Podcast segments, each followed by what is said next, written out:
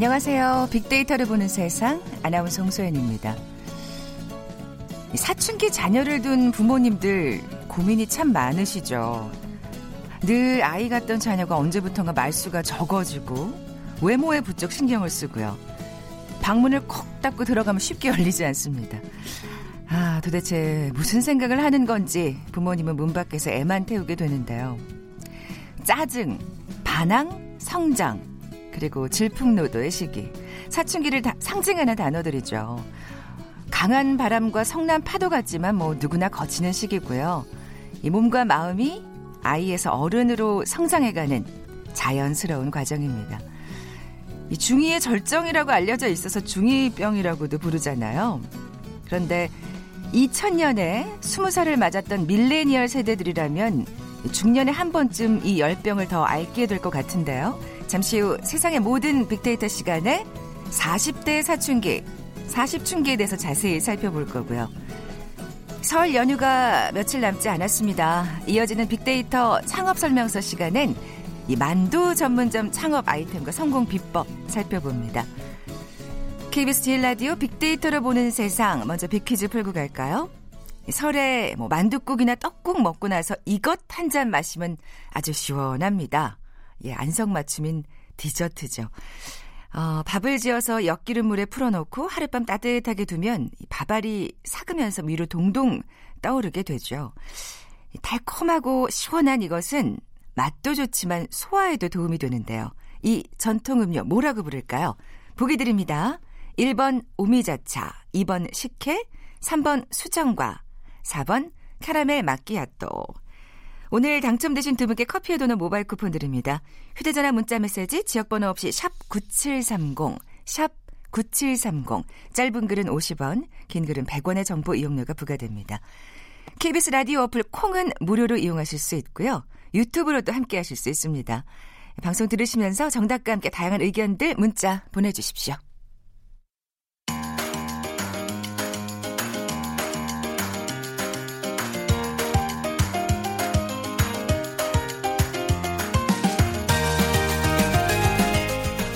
궁금했던 모든 화제와 이슈를 빅데이터로 분석해보는 시간이죠. 세상의 모든 빅데이터. 빅커뮤니케이션 전민기 팀장 나와 계세요. 안녕하세요. 네, 반갑습니다. 전민기입니다. 네, 이제 수요일의 남자가 되시겠네요. 네, 수요일 책임지겠습니다. 어, 40춘기라는 말이 있군요, 요즘. 그러니까 40대 하면 보통 우리가 중년이라는 이런 이름을 붙여줬었잖아요. 그렇죠. 근데 사실은 이제 노년, 노인도 60세 예전엔 노인이라고 했는데 이제는 노인들이 생각하는 노인은 75세 이 정도 돼야 맞아요. 된단 말이에요. 그 60살 예. 어르신께 어, 뭐, 노년 이랬다 큰일 납니다. 그렇죠. 혼납니다. 그러니까 100세 시대 40대는 이제는 사실은 중년이라고 부르긴 좀 애매한 그런 시점이 된 거예요. 부록이라고 그렇군요. 하면 사실은 사물의 이치를 터득하고 그다음에 세상 일에 흔들리지 않을 나이인데 공자님은 그렇게 말씀하셨죠. 네, 저도 이제 40대 막 들어선 지 1년 지났지만 네. 그렇진 않거든요. 40춘기세요, 그럼? 좀 40춘기인 것 같아요. 그래서 최근 40대는 이런 중후한 느낌보다는 자기 자신을 굉장히 가꾸고 젊게 생활하는 특징이 또 두드러지죠.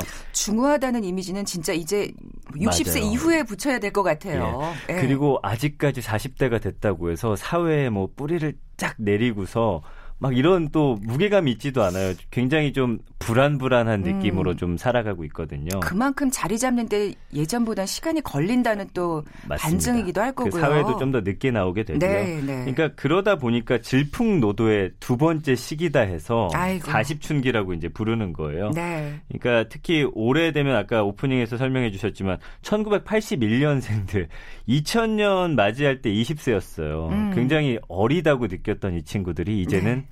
40세를 맞게 되는 음. 그런 해가 되면서 좀 이 40춘기의 의미 그다음에 이 40대 중년에 대한 어떤 정의를 좀 다시 내려보자 이런 이야기들이 나오는 겁니다. 어 그러면 우리 전민기 팀장은 밀레니얼 세대에 가까운 그렇죠 밀레니얼 세대. 세대네요. 네, 거의 예. 그래요. 어, 야 근데 진짜 밀레니얼 세대가 이제 그러니까 예전으로 예전의 잣대를 보자면 중년이 됐네요. 맞아요. 예. 그래서 이, 이, 밀레니얼 세대 하면은 1980년대 초반에서 2000년대 초반 출생한 사람들 이야기하는데 이제 81년생은 여기 어떻게 보면 첫 주자예요. 네, 네. 이 특징 보면 어려서부터 인터넷 굉장히 잘 사용해가지고 모바일이나 SNS 같은 IT에 능통하고요. 그렇죠. 2008년에 글로벌 금융위기가 있었는데 이 이후에 사회에 진출해서 고용 감소라든지 일자리 질 저하 그 직격탄을 맞았던 세대입니다, 맞아요. 사실은. 비운의 세대이기도 네, 합니다. 네. 근데 이제 이런 모진 어떤 풍파에도 우리 사회 핵심 노동층으로 이미 성장을 했고요. 통계청 자료 보니까 국내 주요 대기업 근로자의 40% 이상이 이제 이 밀레니얼 세대인 것으로 파악되거든요. 음. 우리 사회에 어떻게 보면 이제 핵심 노동 계층 음. 그 다음에 어떤 중간자적 입장이지만 그렇다고 이들이 그러면 내가 중년을이라는 걸 인정하느냐 여기에 대해서 좀 약간 어. 의문점이 생기면서 사람들이 이런 이야기들을 하기 시작한 거예요. 어떻게 보면 또 그렇지 않은 것 같네요. 지금 현실은 맞습니다. 제대로 지금 뿌리를 내리고 자리를 잘 잡고 있느냐 그럼 그것도 아닌 것 같고. 네. 근데 사회에서는 그렇게 바라보는데 어, 난 아직 아닌데 음. 준비가 안 되는데 뭐 이런 느낌이랄까? 그러니까 80년대생들이 예. 40대가 됐다는 걸 좀 놀라워하는 기성세대들도 많이 계세요. 네. 그리고 1981년생들 스스로를 중년이라는 어떤 틀 안에 넣으려고 하질 않습니다. 음. 일각에서는 뭐 40살 안팎의 나이 또는 그 나이의 사람으로 이제 중년을 이제 정의하는데 이 사전적 정의를 손봐야 된다는 거고요. 1981년생들은 사실은 디지털 노마드 세대예요. 음. 이 디지털 노마드라는 거는 어 디지털 유목민이라는 뜻인데 이 어디든 돌아다니면서 스마트폰이나 노트북 같은 걸로 일 처리를 할 수 있는 음. 세대거든요. 그리고 1981년생 그러다 보니까 좀 주도적인 중년이 될 것이다 이런 평가들을 받고 있어요. 네, 네. 그리고 새로 다른 중년. 그렇죠. 네. 1958년생들을 우리가 또 58 세대 새로운 소비층으로 요새 부상하고 있잖아요. 이렇게 부르는 것처럼 1981년생들 이제는 새로운 중년의 모습을 좀 이 친구들이 만들어 나갈 것으로 네, 지금 네. 기대를 하고 있고 예상을 하고 있는 상황입니다. 네. 중년이라고 부르기 좀 어색해요. 이제는 아닌 것 같아요. 50세는 넘어야 중년. 저는 그렇게 느끼는데. 아니 그러니까 어떻게 밀레니얼 세대한테 중년이라는 단어를 붙이지 참 지금 약간 적응이 안 되는데. 맞아요. 예. 네. 그냥 20년 전만 해도 사실은 중년하면 이제 노년을 맞이하는 전 단계로 좀 봤었고 네. 60세 넘기면 환갑잔치 벌이면서 또 축하하는 분위기 있었고. 요즘은 환갑잔치 안 하시죠? 지금은 잘. 해드린다고 예. 하면 뭐라 하세요.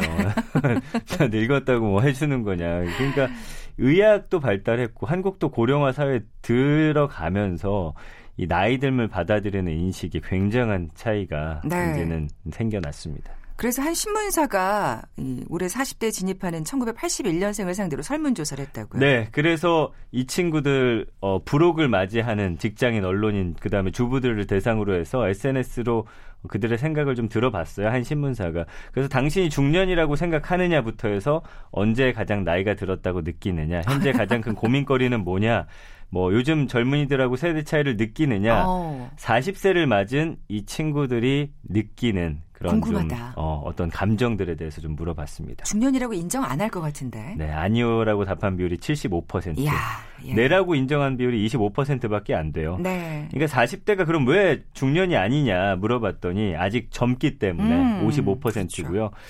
어, 100세 시대 50살은 돼야 이제 중년이다 22.5%. 난 아직 성숙하지 못하다 10% 이런 어. 답변이 이어졌고요.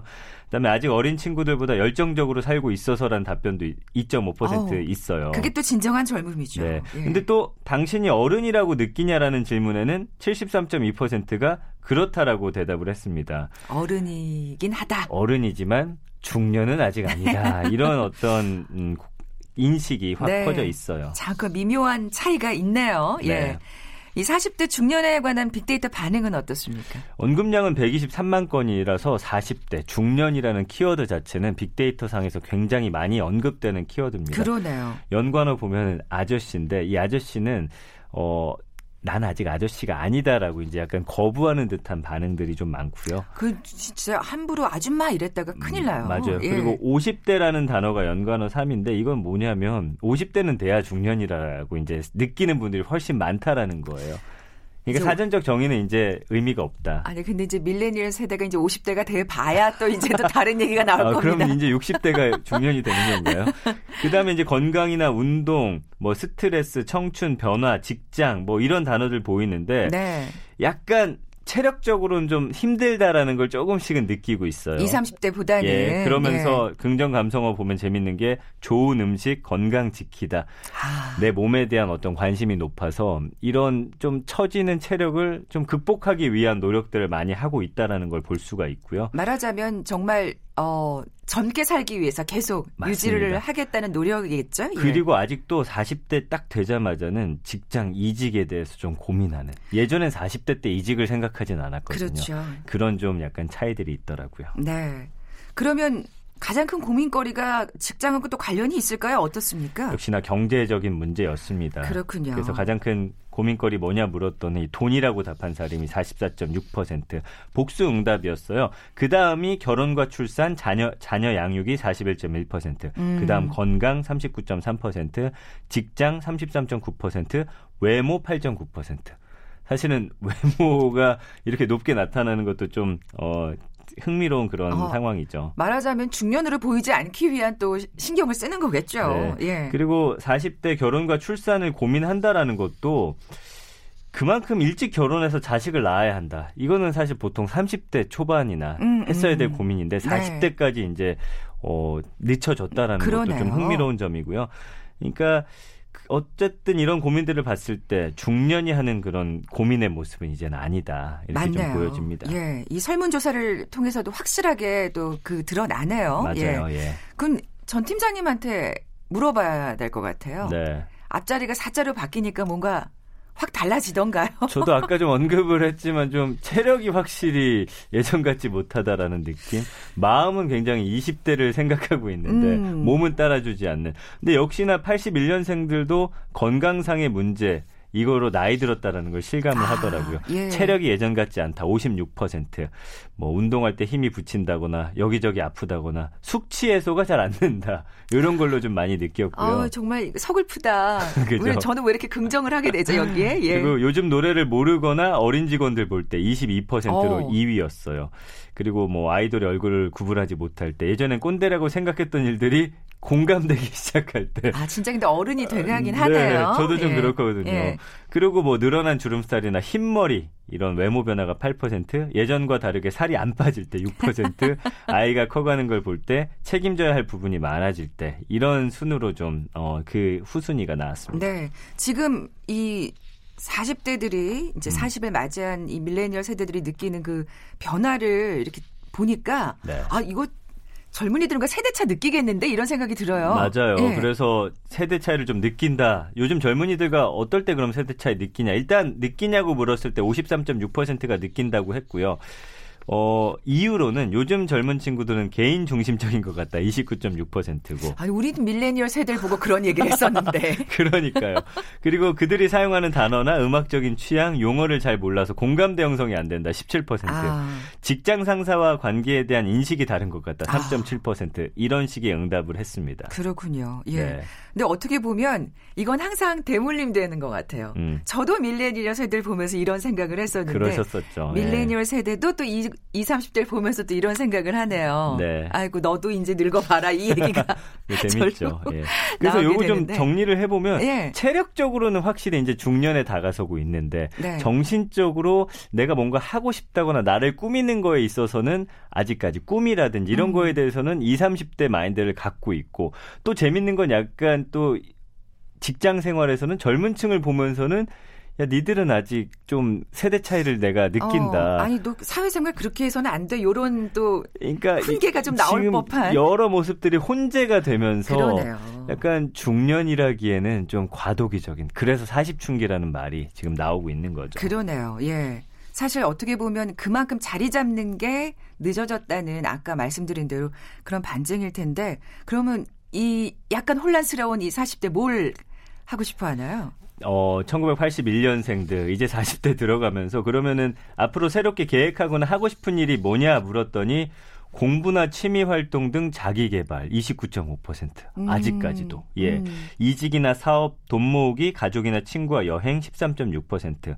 이런 답이 나란히 2위를 차지했고요. 내 집 마련과 차 사기가 11.4%, 운동과 건강 관리 6.8%, 결혼이 4.5%, 음. 내 책을 써보고 싶다 2.4%거든요. 그러니까 아직도 내가 무언가를 시작하기에 어, 늦은 나이가 아니다라는 생각들 갖고 있고. 그럼요, 결코 늦은 나이가 예. 아닙니다. 예. 그리고 아직도 뭔가 자기 개발하고 싶어 하는 욕구가 가득하고요. 음. 그러니까 밀레니얼 세대는 어떻게 보면 자신의 정체성이나 개성에 대해서 굉장히 존중받고 인정받았던 세대잖아요. 그러니까 나를 내가 누군가를 늘 고민했던 세대이기 때문에 내 능력 개발이나 좀 적성을 놓치고 싶어하지 않는 그런 성향들 갖고 있고요. 음. 성공보다 성장을 추구하는 사람을 이제 뜻하는 업글 인간이라는 단어 네. 한번 소개해 드렸었는데 네. 이 세대를 불문하고 더 많아지고 있습니다. 어쨌든 40대 벌써 이런 고민을 한다는 점에서 어, 아직까지도 이 예전의 중년과는 좀 차별화되는 모습이고요. 음. 그래서 앞으로 새롭게 이들이 만들어갈 중년의 모습들이 또 어떤 모습인지 예전의 중년과는 확실히 달라질 것 같거든요. 네, 네. 거기에 대한 좀 기대도 생기고 이 친구도 함께 응원하는 그런 마음을 갖게 됐습니다. 자기 얘기를 하는 것 같은데요. 제 얘기기도 하죠. 예. 네. 새롭게 맞는 그 밀, 40대를 맞는 우리 밀레니얼 세대들 화이팅입니다. 왜냐하면 네. 그만큼 우리 사회 중심이니까요. 네. 예. 지금까지 비커뮤니케이션 전민기 팀장과 함께 했습니다. 고맙습니다. 감사합니다.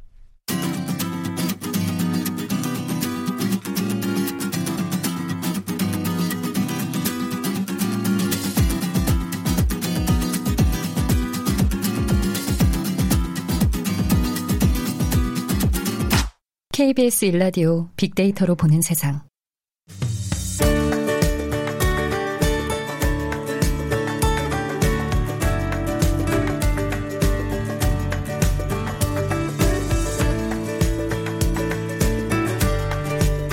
소셜 분석을 통한 소상공인 투자 전략을 소개하는 시간이죠. 빅데이터 창업 설명서. 창업 컨설턴트 창업피아의 이용구 대표 나와 계세요. 안녕하세요. 네, 안녕하세요. 네, 먼저 빅퀴즈 내주세요. 네, 명절이나 잔치 때에 다양한 음식들 푸짐하게 준비하죠. 어, 기름진 음식 배불리 먹고 난 뒤에 달고 시원한 이것 한 잔. 아, 맛도 좋고 어, 소화에도 도움이 됩니다. 개운하죠. 네. 이거 마시면. 예. 음, 밥을 지어서 엿기름 물에 풀어넣고 하룻밤 따뜻하게 두면 밥알이 삭으면서 위로 둥둥 떠오릅니다. 설 명절에 빠지지 않는 이 전통 음료 어, 무엇일까요? 1번 오미자차, 2번 식혜, 4번 수정과 4번 캐러멜 마키아토. 네. 네. 정답 아시는 분들 저희 빅데이터로 보는 세상 앞으로 지금 바로 문자 보내주십시오. 휴대전화 문자 메시지 지역번호 없이 샵 9730, 샵 9730입니다. 짧은 글은 50원, 긴 글은 100원의 정보 이용료가 부과됩니다. 콩은 무료로 이용하실 수 있고요. 유튜브로도 함께 하실 수 있습니다.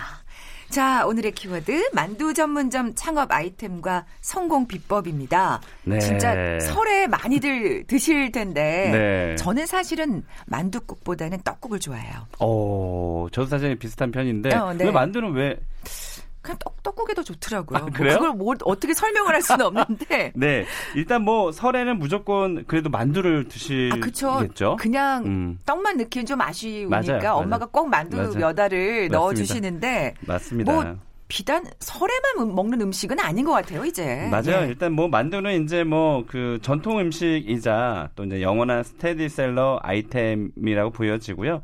또 그 예전에 왜 그 한 20년 정도 된 것 같아요. 기억 나실지 모르겠는데 한 판에 만두 천 원에 파는 가게들이 있었어요. 음, 음, 네. 엄청난 인기를 끌었었거든요. 그렇죠. 근데 일순간에 아 그때가 IMF 때였던 것 같아요. 음, 굉장히 네, 어려울 네, 때천 원 한 판의 만두 가게가 엄청난 인기를 끌어서 뭐 프랜차이즈까지 이렇게 발전이 됐었는데 그게 어느 순간에 이제 없어졌잖아요. 음. 그래서 저는 개인적으로 올해 키워드가 뭐 초저 초저가 아이템도 제가 그때 말씀드렸던 네, 것처럼 네, 네. 천 원 한 판에 천 원까지는 아니어도 그렇죠. 한 삼천 원 정도 때에 와, 그것도 진짜 싸다. 어, 그치. 봐요. 이 소비자가 이렇게 반응이 나오면 일단 성공을 하는 거예요. 다만 이제 뭐, 어, 작은 만두를 10개를 낼지, 5개 낼지는 모르겠지만, 네. 한 판에 3,000원이면 뭐 대학생들이나 또 청소년들, 또 주머니 사정이 조금 어려운 분들에게는 음. 굉장히 유용한 주식 또는 간식이 될 가능성도 높아서 네, 저는 네. 올해 사실 만두 그런 저가 만두도 조금 눈여겨볼 필요도 음, 있을 것 같아요. 그렇군요. 네. 만두의 시장 규모는 어떻습니까? 네, 일단 외식업 그 만두 시장 규모는 사실은 알려진 바는 없고요. 이 냉동 만두 시장을 잠깐만 살펴보면 어, 이번 달에 그 한국 농수산식품 유통공사가 발표한 자료가 있는데 2019 가공식품 세분 시장 현황에 따르면 어, 지난해 냉동 HMR 시장 규모가 4조 원을 넘어서는데 예. 이 중에 이제 냉동 만두 시장 규모가 무려 10%가 넘는데요. 4,600억 원 정도에 이른다고 밝혔는데 냉동 만두 시장 규모가 2014년도에는 3,342억 원, 그리고 2016년도에는 3,769억 원에서 어, 2019년도에 4,600억 원까지 추정을 했는데 계속 그러니까 성장하고 있는 거네요. 성장하고 있는 거고요. 어. 또 흥미로운 것은 어, 우리나라 그뭐 그 웨이스 그 만두 냉동 만두를 만들고 있는 그 회사들이 굉장히 많잖아요. 이제 이게 이제 외국으로 수출을 하는 곳들이 많은데 그 올해 내년은 더 많은 수출량이 늘어날 것으로 예상이 된대요. 그래서 음. 앞으로 만두는 우리나라뿐만이 아니라 이제 외국으로도 전 세계적인 그런 아이템들 가능성이 굉장히 높죠. 물론 이제 아. 만두는 뭐 중국 만두가 굉장히 유명한데 여기서 재밌는 건 우리나라 만두가 뉴욕이라든지 LA 뭐 이런 미국 시장에서 굉장히 큰 인기를 끌고 있어요. 그렇군요. 그래서 얼마 전에 예. 팝업 스토어를 뉴욕에다가 오픈을 했는데 네. 이제 팝업이라는 거는 잠깐 이제 오픈하고 빠지는 거거든요. 음, 음. 근데 그 뉴욕에 있는 시민들이 절대 어, 그만두지 말라고 막 이렇게 막 부탁을 했대요. 어, 이게 기... 최근 예, 뉴스거든요. 네. 그 정도로 우리나라 만두가 계속 가게를 열어라. 네, 뭐 어. 김치만두, 고기만두, 뭐 그 중국의 dim섬하고는 조금 다르잖아요. 그렇죠, 다르죠. 음, 그래서 만두도 뭐 이렇게 외국에서도 많이 또 알려지면 또 한국에서 또 더 붐이 일어나는 법이니까 음. 어, 올해 만두 시장을 조금 어, 우리 창업자분들은 좀 눈여겨볼 필요는 있을 음, 것 같아요. 그러네요. 사실 진짜 이 냉동만두 집에 음, 냉, 냉장 칸에 냉동 칸에 저희도 항상 하나 두 개 정도는 항상 구비해두고 네. 없으면 불안해요. 또 손 떨려요. 만두 가게가 어느 정도나 그럼 네, 있습니까? 한번 살펴볼게요. 예. 어, 오늘 아침까지 제가 정보공개소에 등록된 프랜차이즈 수를 봤는데요.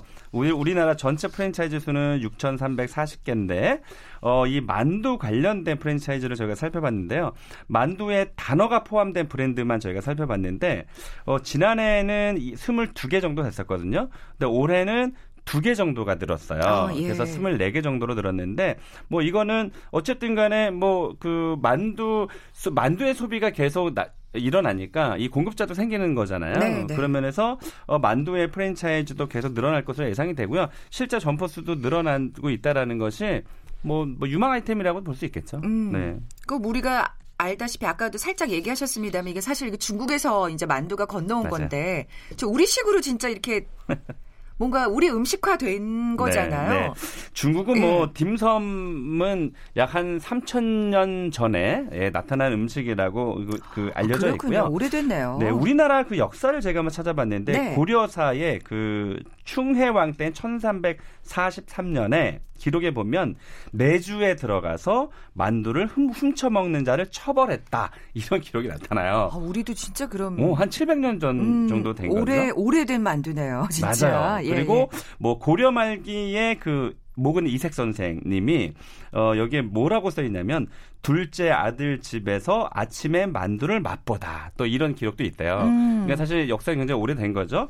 음 근데 이제 우리나라식 지금 현재 우리가 먹는 네, 네. 고기 만두, 김치 만두식은 어 1970년대 1970년대쯤에 이제 어떤 뭐 만두 회사에서 어 이렇게 대중화를 시키려고 냉동 만두를 팔면서 아 그때 냉동 만두 네, 무슨 무슨 생... 만두 있어요. 아, 아. 저랑 그 태어난 해가 같은 뭐 있는데 네네. 네. 아무튼 이제 그게 이제 그 대중화되면서 그렇군요. 이제 수많은 이제 다양한 그 만두 외식 예, 프랜차이즈 생겨나서 지금도 뭐 많은 사랑을 받고 있는 거죠. 그렇죠. 근데 이제 그렇죠. 다만 제가 아까 말씀드렸던 것처럼 어, 그, 뭐, 죽 하면 1등이라는 브랜드가 떠오르고, 뭐, 부대찌개 하면 1등 브랜드가 떠오르는데, 최근에는 만두 전문점 그러면 1등 브랜드가 떠오르지 않아요. 어, 그러네요. 그러니까 이거는 어 힌트, 그러니까 틈새 시장이 지금 있는 거예요. 그래서 음, 음. 어, 충분히 대중 아이템이긴 하지만 1등 시장이 없는 곳을 찾는 게 굉장히 중요한 전략이거든요. 그렇죠. 그런 것처럼 지금 만두 아이템도 굉장히 어, 어찌 보면 올해 폭발적인 반응을 일으킬 수 있는 그런 음. 아이템이라고 볼 수 있습니다.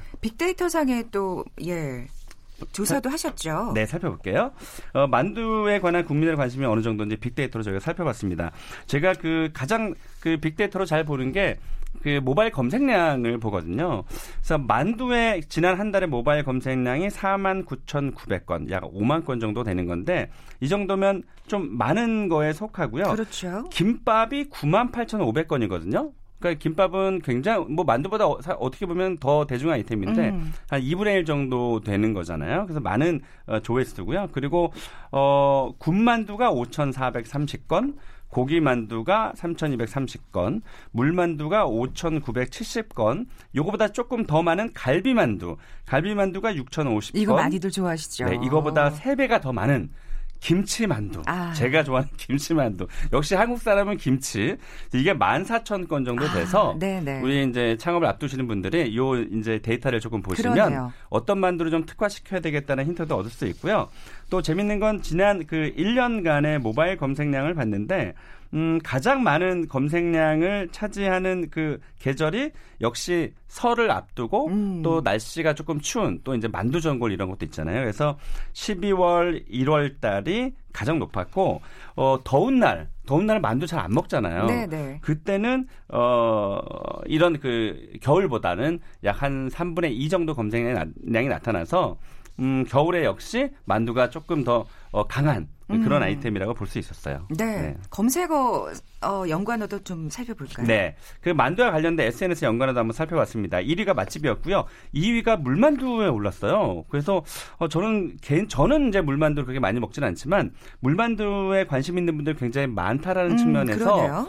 어, 물만두에 관심을 좀 가질 필요는 있을 것 같고요. 창업자분들이. 그리고 뭐 딤섬이라든지 아니면 뭐 우리 그 어, 뭐라고 하죠? 그러니까 우리 중국 만두 중에서 안에 이제 육즙이 네, 들어가 있는 네. 그런 만두들 있잖아요. 네, 이제 네. 그런 것들이 이 물만두와 유관하 그 무관하지 않다라는 것을 좀 알 수 있고요. 요즘에 그러니까 어떻게 보면 물만두에 더 관심을 가진다고 볼 수가 있겠네요. 맞습니다. 예. 그리고 뭐 김치라는 키워드도 4위에 올라왔고요.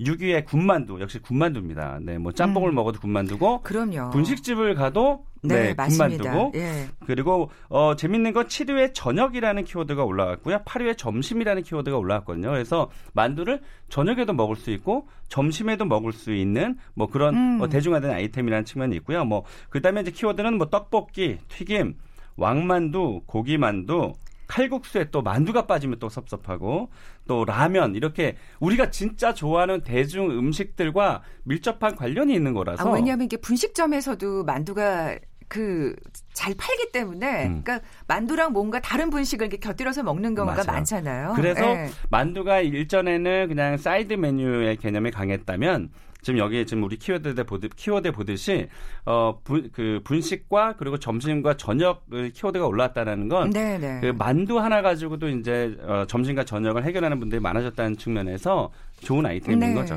네. 성공 사례도 좀 살펴볼까요? 네, 일단 뭐 성공 사례를 살펴보면 굉장히 많은데요. 최근에 인터넷에서 좀 핫한 만두를 하나 소개를 하면 네. 요즘에 이제 뭐그 어, 여자 대학교라든지 아니면 뭐 이태원 같은 곳이라든지 약간 20대 여성분들이 핫한 SNS에서 많이 올려주는 것들이 있는데 약간 반달 모양의 군만두예요. 아. 그러니까 한쪽은 한쪽은 그냥 다 구워요. 그래서 네. 10개면 10개가 다 이어져 있어요. 어. 이게 좀 일본에서도 좀 유행하는 그런 만두 스타일인데 한쪽은 굽지 않고 그러니까 찐만두처럼 굉장히 보드라워요. 아, 그 두 가지 맛을 다 볼 수 있는 거네요. 오. 봐요. 벌써 표정에서 제가 읽을 수 있잖아요. 그러니까 아니 그리고 여성분들이. 또 음. 이거 사진 찍으면 또 예쁘니까. 맞아요. 예, 예, 그래서 예. SNS에도 굉장히 또 이제 많이 알려져 있어서 한쪽은 군만두, 한쪽은 찐만두 뭐 이렇게 돼 있어서 그 SNS에서도 그 여성들에 대한 그 인기가 굉장히 많았고요. 음. 또 만두와 또 연관돼서 뭐 만두국집들이 굉장히 또 인기를 많이 끌고 있어서 뭐 군만 두, 뭐 튀김만두, 물만두, 자, 뭐 만두 전골, 만두국, 뭐 만두 진짜 여러 가지네요. 예. 마지막으로 뭔가 꿀팁 하나 주신다면요. 네, 일단 음 제가 그 늘 저희 방송에서 말씀드리지만 일단 아까 말씀드린 그 싼 제품들 있잖아요. 네, 네. 싸게 팔거나 비싸게 팔거나 둘 중에 하나인데 아마 올해는 조금 저가의 초저가의 만두 전문점이 인기를 끌 가능성이 되게 굉장히 높다라는 점에서 네. 우리 예비 창업자분들이 한번 주목해 볼 필요는 있을 것 같습니다. 네, 지금까지 창업 컨설턴트 창업피아의 이용구 대표와 함께 했습니다. 고맙습니다. 네, 고맙습니다. 자, 오늘의 비키즈 정답은 2번 식혜였죠. 당첨되신 분들 커피와 도넛 모바일 쿠폰 받으실 두 분 홈페이지에 올려놓겠습니다. KBS 제일 라디오 빅데이터로 보는 세상 여기서 마무리 짓죠. 고맙습니다.